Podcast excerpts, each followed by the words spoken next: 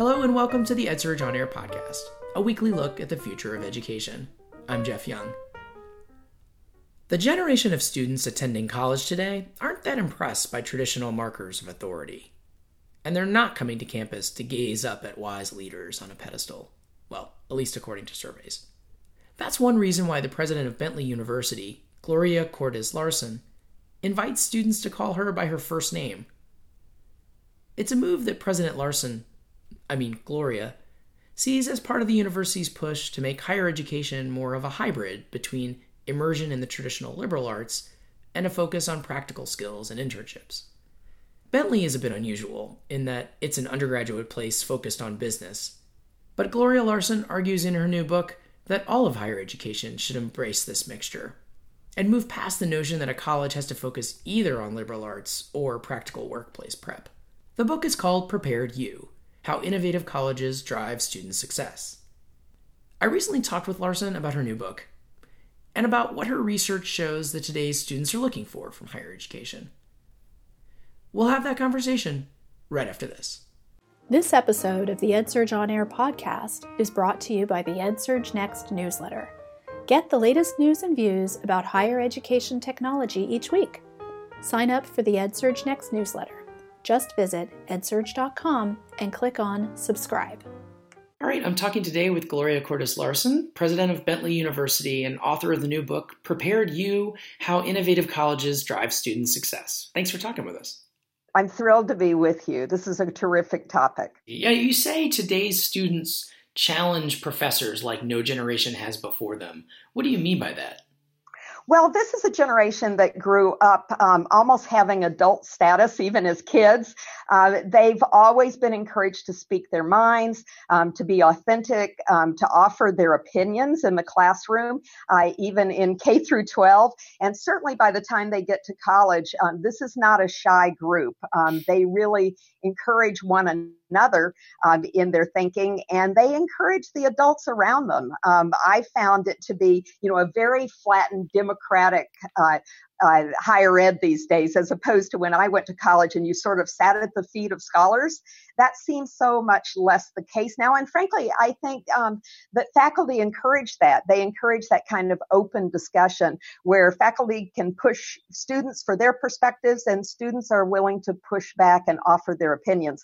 And I think that leads to that kind of healthy conversation. And that transfers into the workplace where they do obviously respect um, the titles that those ahead of them have. But at the same time, I, I think more and more workplaces are are much more heavily into participatory democracy, if you will, um, and encourage opinions because that's what leads to enhanced innovation. So I think they're encouraged in today's marketplace to offer their opinions freely, whether they're all taken up, their ideas or not.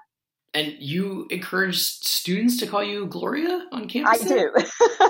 I don't know if a lot. Of, I don't know if a lot of presidents would do that, or even professors. well, well, I'll tell you why.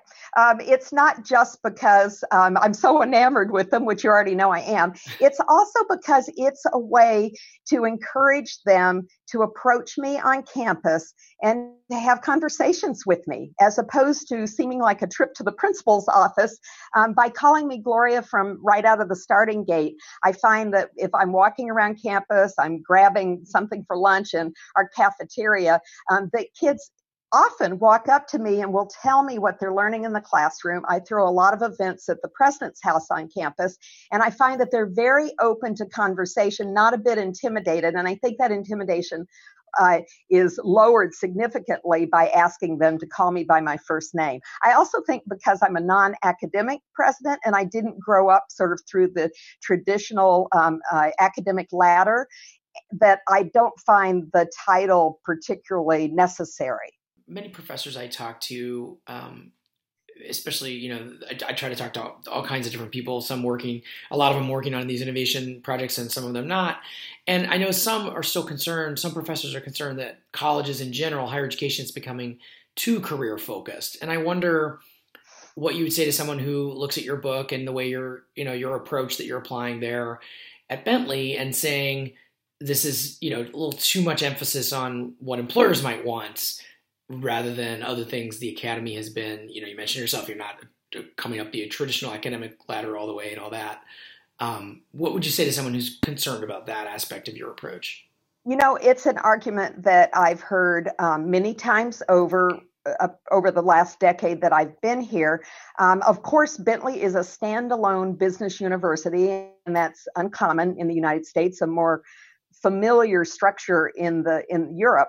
Um, but the point that I've tried to make in the book is that we shouldn't have this sort of tug and pull between traditional arts and sciences and traditional professional focus, whether that be business or engineering or something else, that it should be an and, not an or, um, that our graduates are able, because they have professional skill sets, and both in the classroom and through internships, um, to go straight into various organizations and hit the ground running. At the same time, we give equal measure, equal importance to arts and sciences. And so they have those lifelong learning skills. They have the things that we hear from employers they desperately want, with str- strengthened communication skills and collaboration skills and critical thinking. So this was born of some research that we did coming out of the recession, um, when liberal arts students were not getting jobs those first several years after the global recession. Um, at Bentley, our kids were still getting jobs, but we were very proud of the fact that we were giving them this equal dose of liberal arts. And then, in fact, we integrated business with the liberal arts, knowing that that was far more productive. So we did some groundbreaking research, over three thousand respondents, a national uh, project we called Prepared You, where we asked employers, academics, parents, and students what they thought is most needed. And what we heard was a lot of confusion on the part of employers. Um, C E Os said liberal arts um, are the mainstay of being able to innovate in the workplace and being the strong communicators and those who have the longer term success. Meanwhile, the hiring partners, the hiring managers, were asking for actual skill sets so that kids could come in and hit the ground running, particularly as companies dropped a lot of their in-house training programs um, in those years right after the recession. So fast forward, our continued research over the last four or five years has made us even more certain that the better we can integrate these professional skill sets, both again in the classroom and through internships and other types of um, of external opportunities for our students, with deep, deep dive into liberal arts. The more we can encourage kids to double major and themselves learn through their analysis and through their own integration to figure out um, the answers to difficult problems by combining what they're learning through the liberal arts, those di- very different perspectives from being able to, say, read a balance sheet, but applying those things. So we've really encouraged the idea of double majors, minors coupled with majors, um, and it's working really well for our graduates. And to me, it's all about a holistic education. If you're going to charge families the kind of price tags that we all do for a private uh, college education, it darn well ought to have, you know, the ability to take your child into the marketplace successfully, but more importantly, to help fully prepare them for a long and successful career and a rewarding life. And we think that there is still a place for place-based education, particularly in the United States, and that if we're going to have it, it should be the best it can possibly be. So I'm, you know, the, the I never want what I'm arguing and Prepared You to be confused with vocational education.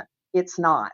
And, you know, you mentioned the, this idea of, of, of place-based, and, and I know that that's important for, for what you're up to, but um, there, there's a, a mention in your book about hybrid um, teaching. And I wanted to ask you what you meant by that, because a lot of people throw around that word and, and everyone, everyone means something a little bit different, but it really has to do with, you know, where technology fits into some of the teaching at a place like Bentley, which of course, um, and, and with your book, you're really trying to say at, at a lot of different, where where it fits into higher education these days, in your view. Yeah, you know, we did, I mentioned the updated, we keep updating our research base around what is the marketplace calling for and how should colleges be responding. And one of the things we learned with our most recent um, research with Burning Glass is that um, the deeper you can go with this integrative set of capabilities, the more you're matching the things that today's marketplace is calling for. For example, people working in human resources are no longer you know, purely steeped in human resource disciplines. They have to know social media. They have to have great facility with, you know, all the latest technologies. Um, they need analytical skills. They need to know where to find the information and how to apply it. Um, so, and this is true for almost everything, some permutation and combination of, again, both um, uh, technical skills and professional skill sets, but along with this broader based learning that comes um, with uh, with liberal arts. So that also connects to technology. So for example, here at Bentley, if you're a marketing major um, or majoring in creative industries and pot- potentially going into something in the marketing or social media space, um, you can be proficient and certified in HubSpot technology. Now, that's not because HubSpot technology will always be the technology. In fact, by next year, there may vary, or six months later, it could be something else. It's this facility with how you gain new knowledge and, and new skill sets on a constant, continuing basis. And that's what we try to do over a four-year period for our undergraduates, is make them really facile at getting information, applying information, and learning new skill sets, um, even as they're, you know, already graduating with a college degree, um, because that's what's going to be required, regardless of whether they go into the for-profit, the nonprofit, or the government sectors. We also, you mentioned something earlier that I wanted to touch on, which is this notion of, is it um, too voc ed to bring industry onto campus? And one of the things we learned through our Prepared You research was that, in fact, one of the very best things you could do to to constantly refresh your curriculum is to have academics sitting at the table with various organizational leaders in whatever community you're in and whatever type of school, and constantly having that cross-fertilization of ideas.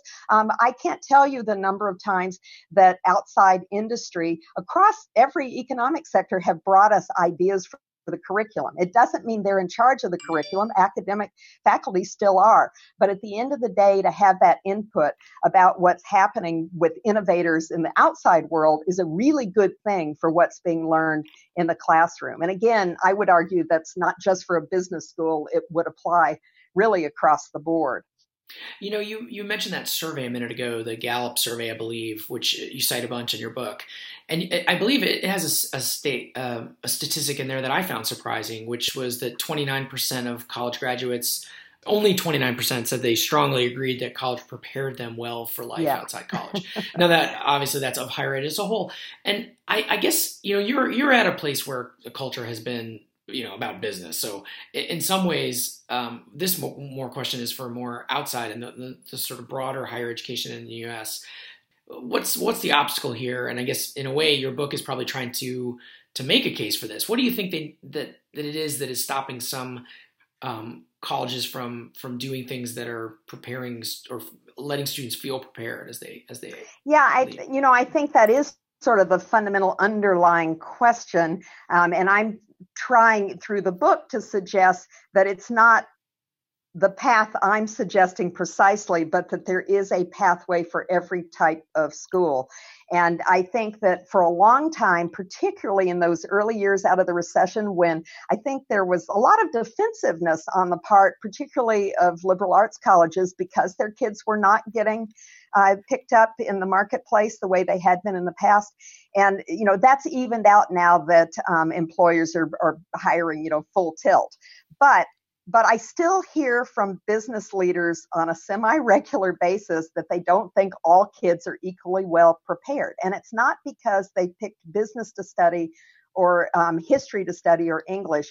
It's that they didn't have the opportunity to learn to, generally it's because they didn't have the opportunity to apply what they were learning successfully. So you could be an English and media arts major, and if you don't do an internship, if you don't have a chance to maybe bring industry on campus so that you get that corporate immersion, business immersion experience, then you're going into the marketplace having not tried or had the chance to try any of the things that you're learning. So um, I do talk about other schools. And one of my favorites is uh, Davidson, which, you know, has become a fabulously hot college in the, in the United States in sure. the last decade. And it's a terrific school. And what I admire about Davidson is that they don't have the kind of robust employer base that a school like Bentley right here in the backyard of Boston has.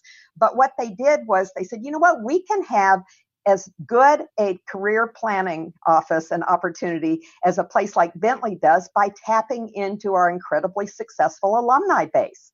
And they've done that. They pair their students with alums. Now, they also pair them with other employers, but I think that's an example of taking what has been a hide tradition, you know, hidebound traditional approach to education, where it's information developed inside and then you take it to the outside world. And I'm hoping hoping that the um, the curtains can be thrown back and a lot of light can come into campuses of all types by partnering with the larger organizational world. And again, it's not all about business. It could certainly be about N G Os and government. And, you know, in our case, it is too. We have a public policy major, I'm proud to say, given my own background. Mm-hmm. Uh, and that's because we think kids should be able to take these different capabilities into to any kind of setting. And the more schools are open to this type of change, um, I really think they have to be. And here's the good news. I'm very optimistic because I think more and more in the last five or six years, we've seen schools that previously were saying that we were losing this Um, this commitment to liberal arts, that we were losing a commit, we were losing the commitment to lifelong learning. I think that we've all taken a step back and said, no, we're all, we all should be committed to that. But there's also a way to marry that with the outside world while students are still in school. You argue for place-based, but there is this moment higher ed is entering to. You mentioned MOOCs, I believe, as well. Now there are these online options, and people can get their entire degree in business or anything else online. Are you concerned at all about the online options kind of in a, in a way, maybe doing, even doing some liberal arts in there, but online options kind of eating away at, at, at place-based as costs go up so much for, for attending? You know, you know, place-based, particularly private place-based, even with scholarships and, and funding available, um, it may not be available to everyone. And of course, I'm all about making sure that as many people as possible, as many young people as possible, can avail the resources of, of higher education. Um, but having said that, I think Um, that there is going to still be in our country for uh, many years to come a strong, strong pitch for the value of place-based. And I think Gallup's research really underscores that. If you have the chance in college um, to take on leadership positions like serving as an R A in a dorm, um, if you have the chance to work on a semester-long project with a professor, as I did way back when in college, it changes your perspective on everything to have that mentoring relationship. And you carry those rewards from college into the workplace. And Gallup has found that those who've had a particularly engaged, successful college experience, not that twenty-seven percent or whatever the number you quoted, mm-hmm. but those who are on the other side of that who said, wow, I was prepared, or the, the percentage that are prepared, so much of that comes from a rich set of engagements while they're in college. And I don't think you can get that to the same degree through um, MOOCs or online, although I strongly personally value online. I think we'll leave it at that. Thank you so much for taking the time to talk with us. No, thank you. It's been my pleasure. And I hope we get the chance to talk again, Jeff. This has been the EdSurge On Air podcast. Please follow or subscribe on your favorite podcast app and send any suggestions to feedback at edsurge dot com. This episode was edited and produced by me, Jeff Young. Join us next week for another conversation about the future of education. Thanks for listening.